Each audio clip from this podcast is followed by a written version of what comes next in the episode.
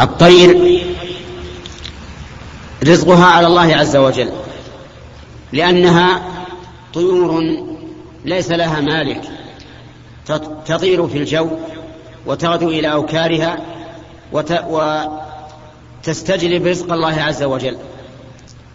الطير تغدو خماصا تغدو يعني تذهب في أول النهار لأن الغدوة أول النهار خماصا يعني جائعة. كما قال تعالى فمن اضطر في مخمصة غير موت جانف لإثم فإن الله غفور رحيم. مخمصة يعني مجاعة. تغدو خماصا يعني جائعة ليس في بطونها شيء لكنها متوكلة على ربها عز وجل. وتروح بطانا. تروح يعني ترجع في آخر النهار لأن الرواح هو آخر النهار بطانا أي ممتلئة البطون من رزق الله عز وجل. ففي هذا دليل على على مسائل أولا أنه ينبغي للإنسان أن يعتمد على الله حق الاعتماد. ثانيا أنه ما من دابة في الأرض إلا على الله رزقها. حتى الطير في جو السماء لا يمسكه في جو السماء إلا الله ولا يرزقه إلا الله. كل دابة في الأرض. من أصغر ما يكون من الدواب الذر ومن أكبر ما يكون الفيلة وأشباه وأشباهها. كل دابة في الأرض فإن على الله رزقها كما قال الله تعالى وما من دابة في الأرض إلا على الله رزقها ويعلم مستقرها ومستودعها. ولقد ضل ضلالا مبينا من أساء الظن بربه فقال لا تكثروا من الأولاد تضيق عليكم الأرزاق. كذبوا ورب العرش. إذا أكثروا من الأولاد أكثر الله من رزقهم لأنه ما من دابة في الأرض إلا على الله رزقها رزق أطفالك وأولادك على الله عز وجل. هو الذي يفتح لك أبواب الرزق من أجل أن تنفق عليهم. لكن أكثر الناس بل لكن كثيرا من الناس عندهم سوء ظن بالله عز وجل ويعتمدون على الأمور المادية المنظورة ولا ينظرون إلى المدى البعيد ويتطلعون إلى الله عز وجل وأنه هو الذي يرزق ولو كثر الأولاد. أكثر من الأولاد تكثر لك الأرزاق. هذا هو الصحيح. وفي هذا دليل أيضا على أن الإنسان إذا توكل على الله حق التوكل فليفعل الأسباب. ولقد ضل من قال لا أفعل السبب وأنا متوكل. هذا غير صحيح. المتوكل هو الذي يفعل الأسباب معتمدا على الله عز وجل. ولهذا قال كما يرزق الطير تغدو خماصا. تغدو تذهب تطلب الرزق. ليست الطيور في أوكارها ولكنها تغدو وتطلب الرزق. فأنت إذا إذا توكلت على الله حق التوكل فلا بد أن تفعل الأسباب التي شرعها الله لك. من طلب الرزق من وجه حلال بالزراعة بالتجارة بالعمالة بأي شيء من أسباب الرزق. اطلب الرزق معتمد اطلب الرزق معتمدا على الله ييسر الله لك الرزق. وفي هذا دليل على ومن فوائد هذا الحديث أن الطيور وغيرها من مخلوقات الله تعرف الله تعرف الله. نعم كما قال الله تعالى تسبح له السماوات السبع والأرض ومن فيهن وإن من شيء إلا يسبح بحمده. يعني ما من شيء إلا يسبح بحمد الله ولكن لا تفقهون تسبيحه. ولله يسجد من في السماوات ومن في الأرض والشمس والقمر والنجوم والجبال والشجر والدواب وكثير من الناس وكثير حق عليه العذاب. ومن يهن الله فما له من مكرم إن الله يفعل ما يشاء. فالطيور تعرف خالقها عز وجل وتطير تطلب الرزق بما جبله الله بما جبلها الله عليه من الفطرة التي تهتدي بها إلى مصالحها وتعدو إلى أوكارها في آخر النهار بطونها ملأى وهكذا دواليك في كل يوم. والله عز وجل يرزقها وييسر لها رزق وانظر إلى حكمة الله. كيف تغدو هذه الطيور إلى محلات بعيدة وتهتدي بالرجوع إلى أماكنها. لا تخطئها لأن الله عز وجل أعطى كل شيء خلقه ثم هدى. والله موفق.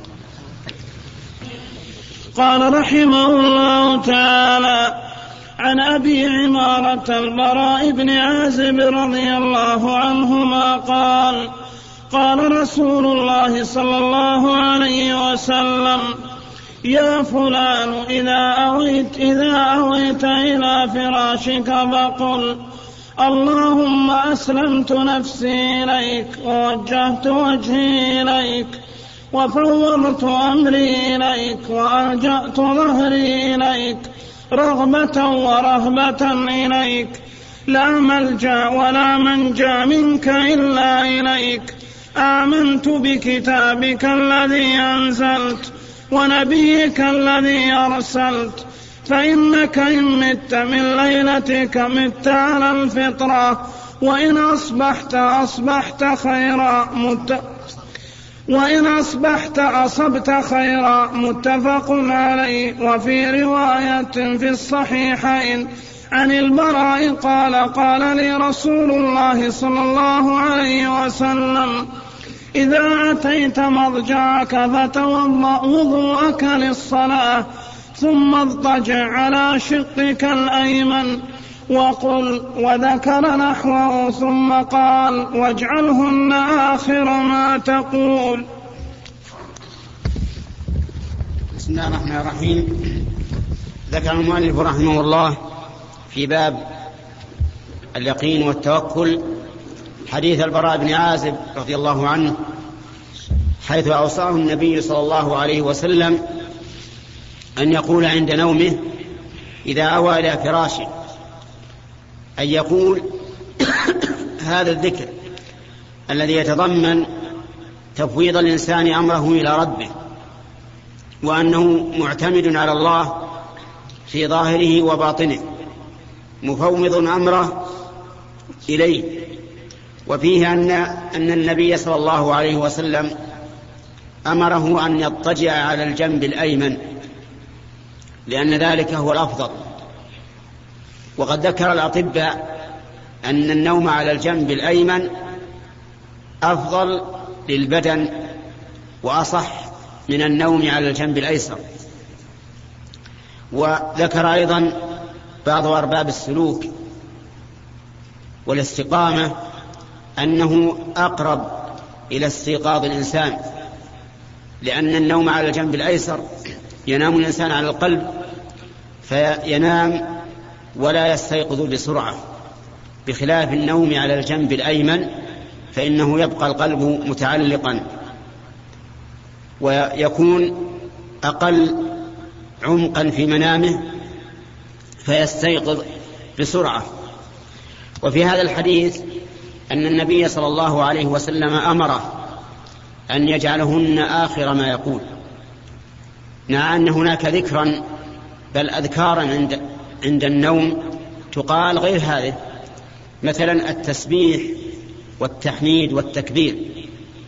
فإنه ينبغي للإنسان إذا نام اضطجع على فراشه أن يقول سبحان الله ثلاثة وثلاثين والحمد لله ثلاثة وثلاثين والله أكبر أربعا وثلاثين. هذا من الذكر. لكن حديث البراء يدل على أن ما أوصاه النبي صلى الله عليه وسلم به يجعلهن آخر ما يقول. وقد أعاد البراء بن عازب هذا الحديث على النبي صلى الله عليه وسلم ليتيقنه. فقال آمنت بكتابك الذي أنزلت ورسولك الذي أرسلت. فرد عليه النبي عليه الصلاة والسلام. وقال قل ونبيك الذي أرسلت. لا تقل رسولك الذي أرسلت قل ونبيك الذي أرسلت. قال أهل العلم وذلك لأن الرسول يكون من البشر ويكون من الملائكة. كما قال الله تعالى عن جبريل إنه لقول رسول كريم ذي قوة عند ذي العرش مكين. وأما النبي فلا يكون إلا من البشر. فإذا قال ورسولك الذي أرسلت فإن اللفظ صالح لأن يكون المراد به جبريل. لكن إذا قال ونبيك الذي أرسلت اختص بمحمد صلى الله عليه وسلم. هذا من وجه ومن وجه آخر أنه إذا قال رسولك الذي أرسلت فإن دلالة هذا اللفظ على النبوة من باب دلالة اللزوم.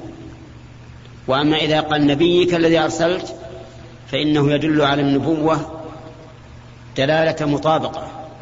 ومعلوم أن دلالة المطابقة أقوى من دلالة اللزوم أو الالتزام. هذا الشاهد من هذا الحديث قوله وفوضت أمري إليك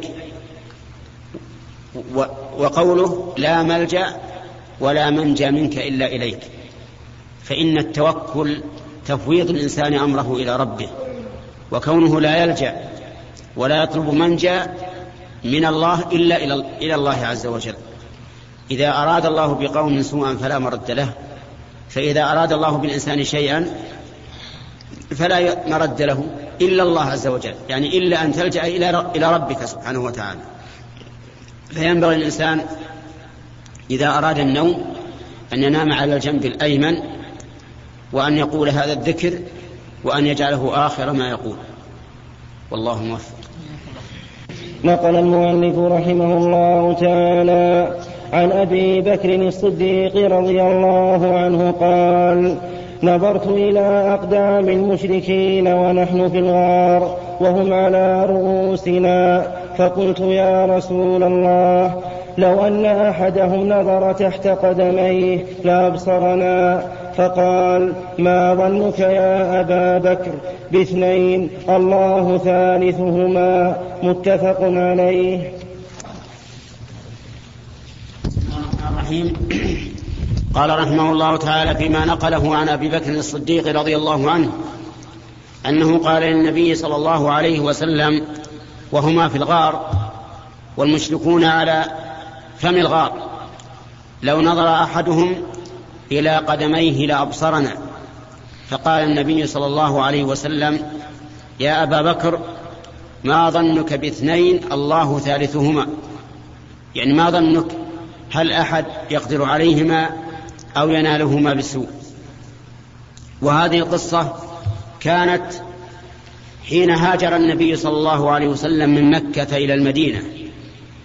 وذلك أن رسول الله صلى الله عليه وسلم لما جهر بالدعوة ودعا الناس وتبعوه وخاف المشركون قاموا ضد دعوته وضايقوه وآذوه بالقول وبالفعل. فأذن الله له بالهجرة من مكة إلى المدينة فهاجر عليه الصلاة والسلام على رأس ثلاث عشرة سنة من مبعثه.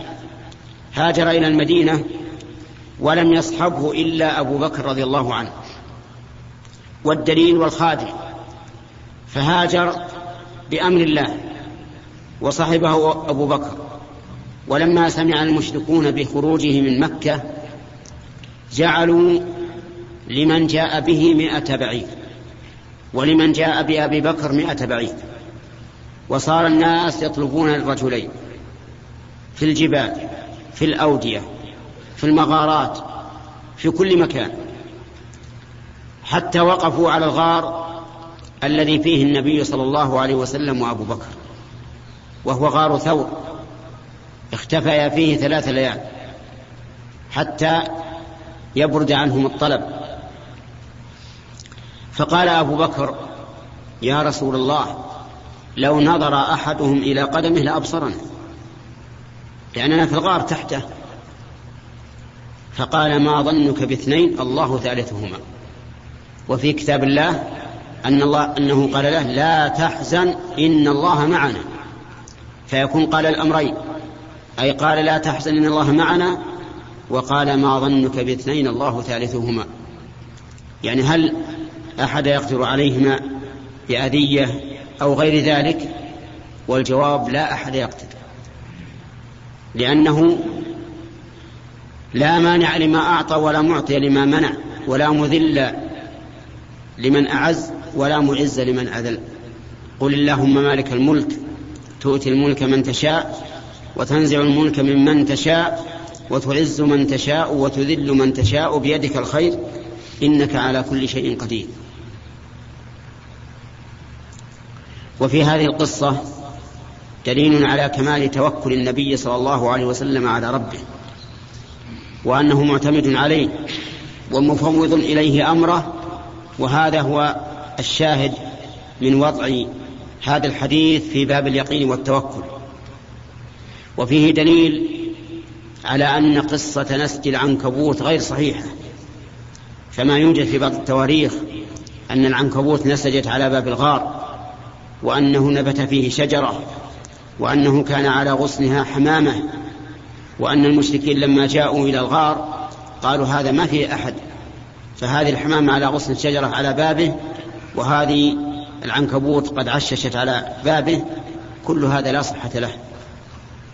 لأن الذي منعهما الذي منع المشركين من رؤية الرسول صلى الله عليه وسلم وأصحابه وصحبه وصحبه وصاحبه أبي بكر الذين منع المشركين من رؤية النبي صلى الله عليه وسلم وصاحبه أبي بكر ليس أمورا حسية تكون لهما ولغيرهما بل هي أمور معنوية آية من آيات الله عز وجل حجب الله أبصار المشركين عن رؤية النبي صلى الله عليه وسلم وصاحبه أبي بكر.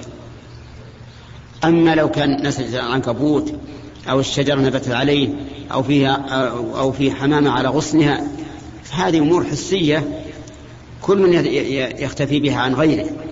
لكن الأمر آية من آيات الله عز وجل.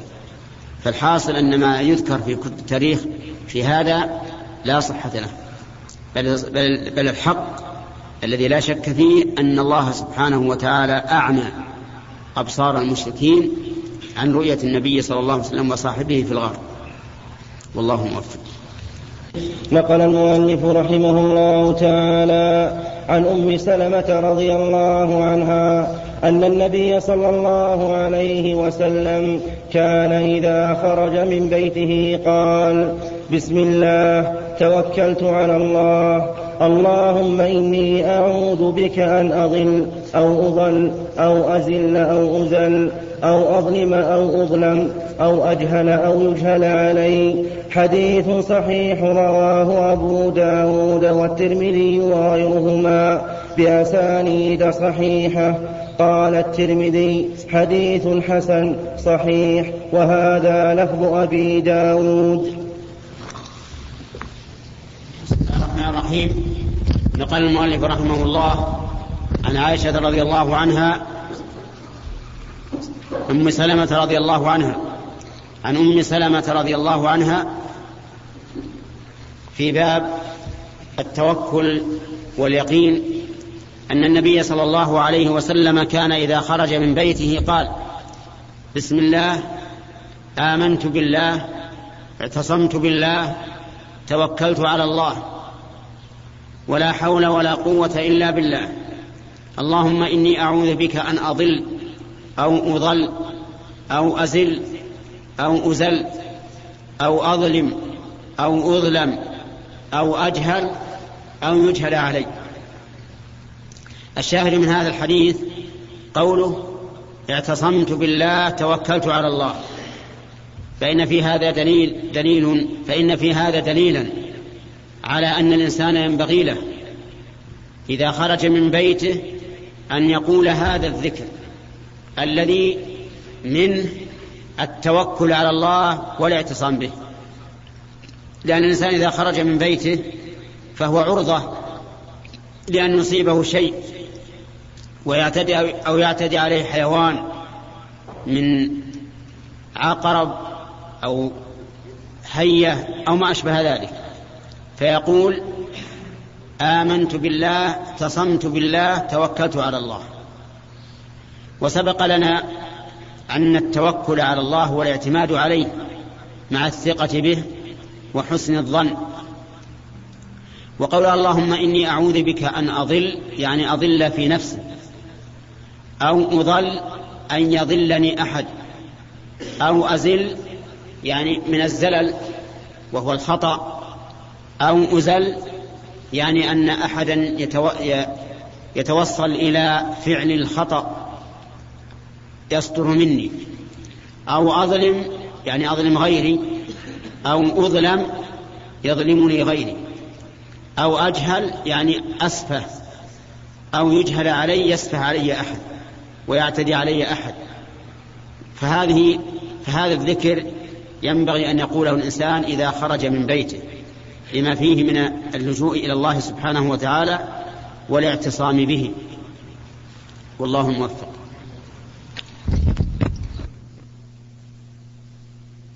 بسم الله الرحمن الرحيم. الحمد لله رب العالمين والصلاة والسلام على نبينا محمد وعلى آله وصحبه أجمعين. قال المؤلف رحمه الله تعالى باب في الاستقامة. قال الله تعالى فاستقم كما أمرت. وقال تعالى إن الذين قالوا ربنا الله ثم استقاموا تتنزل عليهم الملائكة ألا تخافوا ولا تحزنوا وأبشروا بالجنة التي كنتم توعدون. نحن أولياؤكم في الحياة الدنيا وفي الآخرة ولكم فيها ما تشتهي أنفسكم ولكم فيها ما تدعون. نزلا من غفور رحيم. وقال تعالى إن الذين قالوا ربنا الله ثم استقاموا فلا خوف عليهم ولا هم يحزنون. أولئك أصحاب الجنة خالدين فيها جزاء بما كانوا يعملون. بسم الله الرحمن الرحيم. قال المؤلف رحمه الله تعالى باب الاستقامة. الاستقامة هي أن يثبت الإنسان على شريعة الله سبحانه وتعالى كما أمر الله. ويتقدمها الإخلاص لله عز وجل. ثم ذكر المؤلف عدة آيات في هذا فقال وقول الله تعالى فاستقم كما أمرت. الخطاب هنا للنبي صلى الله عليه وسلم والخطاب الموجه للرسول صلى الله عليه وسلم يكون له ولأمته إلا إذا قام دليل على أنه خاص به فإنه يختص به. وأما إذا لم يقم دليل على أنه خاص به فإنه له وللأمة.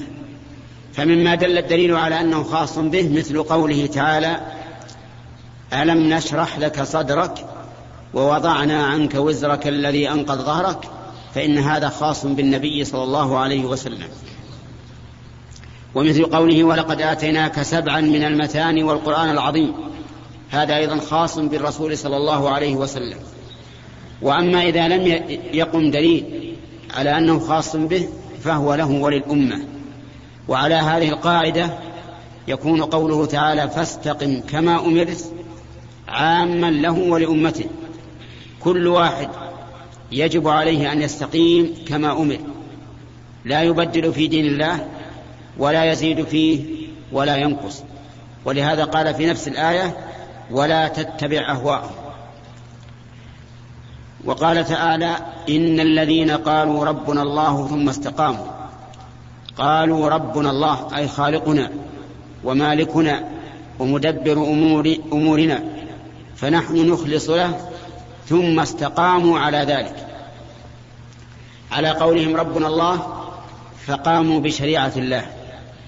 هؤلاء الذين اتصفوا بهذين الوصفين قالوا ربنا الله ثم استقاموا تتنزل عليهم الملائكة ملكا بعد ملك. أن لا تخافوا ولا تحزنوا. يعني أن الملائكة تتنزل عليهم بأمر الله في كل موطن مخوف. في كل موطن مخوف ولا سيما عند الموت يقولون لهم لا تخافوا ولا تحزنوا. لا تخافوا فيما تستقبلون من أموركم ولا تحزنوا على ما مضى من أموركم. وأبشروا بالجنة التي كنتم توعدون. والبشرى هي الإخبار بما يسر. ولا شك أن الإنسان يسره أن يكون من أهل الجنة. أسأل الله أن يجعلني وإياكم من أهلها. أبشروا بالجنة التي كنتم توعدون. لأن كل من قال ربي الله واستقام على دين الله فإنه من أهل الجنة. يقولون لهم أيضا نحن أولياؤكم في الحياة الدنيا وفي الآخرة. فالملائكة أولياء للذين قالوا ربنا الله ثم استقاموا في الحياة الدنيا تسددهم وتساعدهم وتعينهم وكذلك في الآخرة تتلقاهم الملائكة يوم البعث والحساب هذا يومكم الذي كنتم توعدون فيبشرونهم بالخير في مقام الخوف والشدة. قال الله عز وجل ولكم فيها ما تشتهي أنفسكم ولكم فيها ما تدعون. لكم فيها أي في الآخرة ما تشتهي أنفسكم. وذلك في نعيم الجنة. فإن الجنة فيها ما تشتهيه الأنفس وتلذ الأعين. ولكم فيها ما تدعون أي ما تطلبون من كل نعيم. بل لهم فوق ذلك. لهم ما يشاءون فيها ولدينا مزيد. لهم زيادة على ما يدعونه ويطلبونه ويتمنونه. نزلا من غفور رحيم يعني أن الجنة نزل, نزل لهم. ضيافة من غفور رحيم غفور غفر لهم سيئاتهم رحيم بهم رفع لهم درجاتهم. هذا جزاء الذين يقولون ربنا الله ثم يستقيمون. وفي هذا دليل على أهمية الاستقامة على دين الله بأن يكون الإنسان ثابتا لا يزيد ولا ينقص ولا يبدل ولا يغير. فأما من غلا في دين الله أو جفى عنه أو بدل فإنه لم يكن مستقيما. الاستقامة لا بد لها من الاعتدال في كل شيء. حتى يكون الإنسان مستقيما على شريعة الله عز وجل. والله موفق. اللهم لا مانع لما اعطيت ولا معطي اللهم لا مانع لما اعطيت ولا بسم الله الرحمن الرحيم. الحمد لله رب العالمين والصلاة والسلام على نبينا محمد وعلى آله وصحبه أجمعين.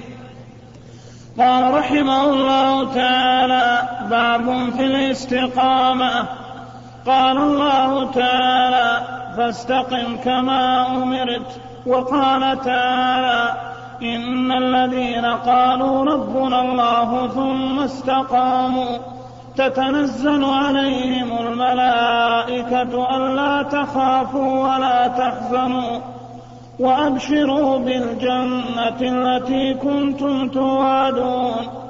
نحن أولياؤكم بالحياة الدنيا وفي الآخرة ولكم فيها ما تشتهي أنفسكم ولكم فيها ما تدعون. نزلا من غفور رحيم. وقال تعالى إن الذين قالوا ربنا الله ثم استقاموا. فلا خوف عليهم ولا هم يحزنون. أولئك أصحاب الجنة خالدين فيها جزاء بما كانوا يعملون.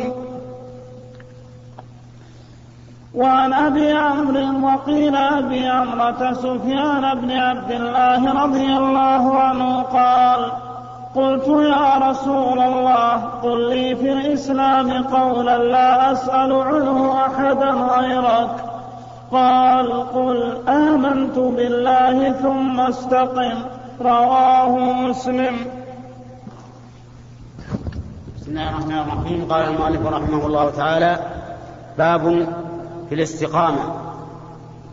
الاستقامة هي الثبات على دين الله وعلى شرعه وأن يكون الإنسان ملتزما بالشريعة لا زائدا فيها ولا ناقصا عنها. ثم ذكر المؤلف قول الله عز وجل فاستقم كما أمرت وهذا الخطاب للنبي صلى الله عليه وسلم. والخطاب له خطاب له ولأمته ما لم يدل الدليل على أنه خاص به. فإن, فإن دل الدليل على أنه خاص به فهو له وحده. وقال تعالى إن الذين قالوا ربنا الله ثم استقاموا تتنزل عليهم الملائكة ألا تخافوا ولا تحزنوا وأبشروا بالجنة التي كنتم توعدون. الذين قالوا ربنا الله يعني آمنوا به ربا ورضوا بدينه ورضوا بشرعه ورضوا بقضائه وقدره ورضوا بكل ما جاء منه سبحانه وبحمده ثم استقاموا على الدين. هؤلاء تتنزل عليهم الملائكة من السماء تؤيدهم وتثبتهم وتشجعهم. تقول لهم ألا تخافوا ولا تحزنوا. ومتى هذا التنزل؟ هل يكون عند الموت أو يكون عند الشدائد؟ الصحيح أنه يكون عند الشدائد. عند الموت وغيره حتى عند الجهاد والقتال ومهاجمة الأعداء تتنزل عليهم تثبتهم وتطمئنهم ألا تخافوا في المستقبل ولا تحزنوا على ما مضى وأبشروا بالجنة التي كنتم توعدون. البشارة هي الإخبار بما يسر وتكون في الخير وربما تكون في الشر. مثل قوله تعالى فبشرهم بعذاب أليم. فإن العذاب الأليم ليس يسر لكن هذا من باب التهكم بهم يعني أن الله عز وجل أو أن الملائكة تبشرهم بالعذاب الأليم تهكما بهم كقوله تعالى ذق إنك أنت العزيز الكريم. وقوله نحن أولياؤكم في الحياة الدنيا وفي الآخرة. اللهم اجعل الملائكة أولياءنا بمنك وكرمك. نحن أولياؤكم الذين يتولاكم بالنصر والتأييد والتثبيت بأمر الله. كما قال تعالى إذ يوحي ربك إلى الملائكة أني معكم فثبتوا الذين آمنوا. نحن أولياؤكم في الحياة الدنيا وفي الآخرة. فإنهم يتولون المؤمنين الذين استقاموا على دين الله يتلقونهم يوم المحشر يقولون سلام عليكم بما صبرتم فنعم عقب الدار وكذلك في الجنة يا فضل. نحن أولياؤكم في الحياة الدنيا وفي الآخرة ولكم فيها ما تشتهي أنفسكم ولكم فيها ما تدعون أي ما تطلبون. نزلا من غفور رحيم. وقال تعالى إن الذين قالوا ربنا الله ثم استقاموا فلا خوف عليهم ولا هم يحزنون. أولئك أصحاب الجنة خالدين فيها جزاء بما كانوا يعملون. هذه الآية تشبه ما التي قبلها. وكل وكل هذه الآيات الثلاث تدل على أهمية الإيمان والاستقامة. ولهذا سأل سفيان بن عبد الله البجلي رضي الله عنه سأل النبي صلى الله عليه وسلم سؤالا فقال قل لي في الإسلام قولا لا أسأل عنه أحدا غيره. يعني يكون كافيا شافيا جامعا مانعا. لا أحتاج فيه مع لا أحتاج لا أحتاج معه إلى سؤال أحد. قال قل آمنت بالله ثم استقم. آمنا بالله ونسأله الاستقامة. آمنت بالله؟ يعني آمنت إيمانا لا كفر معه. يقينا لا شك معه. بالله عز وجل وأنه رب الخلق. وأنه لا إله إلا هو وأنه الكامل في أسمائه وصفاته وأنه رب كل شيء ومليكه ثم استقم على دينه وشرعه. فهذه كلمة قالها النبي عليه الصلاة والسلام لمن قال له قل لي قولا لا أسأل عنه قل لي قولا في الإسلام لا أسأل عنه أحدا غيره. فأنت يا أخي اقبل وصية النبي صلى الله عليه وسلم. قل آمنت بالله ثم استقم على دين الله. فهذا يحصل له يحصل لك به سعادة الدنيا والآخرة. والله موفق. بسم الله الرحمن الرحيم. الحمد لله رب العالمين والصلاة والسلام على نبينا محمد وعلى آله وصحبه أجمعين. نقل المؤلف رحمه الله تعالى عن سفيان بن عبد الله رضي الله عنه قال قلت يا رسول الله قل لي في الإسلام قولا لا أسأل عنه أحدا غيرك.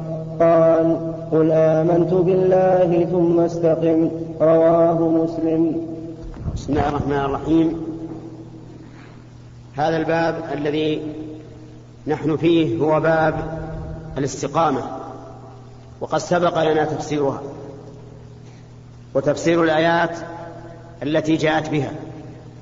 أما الأحاديث فذكر المؤلف رحمه الله عن سفيان بن عبد الله رضي الله عنه أنه قال يا رسول الله قل لي في الإسلام قولا لا أسأل عنه أحدا غيرك يعني قل لي قولا يكون فصلا وحاسما ولا يحتاج إلى سؤال أحد فقال له النبي صلى الله عليه وسلم قل آمنت بالله ثم استقم.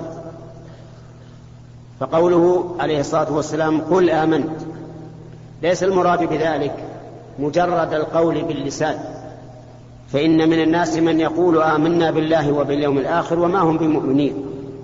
ولكن المراد بذلك قول, قول القلب واللسان أيضا. يعني أن يقول الإنسان بلسانه بعد أن يقر بذلك في قلبه. ويعتقده اعتقادا جازما لا شك فيه لأنه لا يكفي الإيمان بالقلب ولا الإيمان باللسان. لا بد من الإيمان بالقلب واللسان. ولهذا كان النبي عليه الصلاة والسلام يقول وهو يدعو الناس إلى الإسلام يقول يا أيها الناس قولوا لا إله إلا الله تفلحوا. فقال قولوا بألسنتكم كما أنه لا بد من القول بالقلب. وقولها آمنت بالله يشمل الإيمان بوجود الله عز وجل وبربوبيته وبأسمائه وصفاته وبأحكامه وبأخباره. وكل ما يأتي من قبله عز وجل تؤمن به. فإذا آمنت آمنت بذلك فاستقم على دين الله. استقم عليه يعني لا تحد عنه لا يمينا ولا شمالا لا تقصر ولا تزد استقم على الدين. استقم على شهادة أن لا إله إلا الله وأن محمد رسول الله.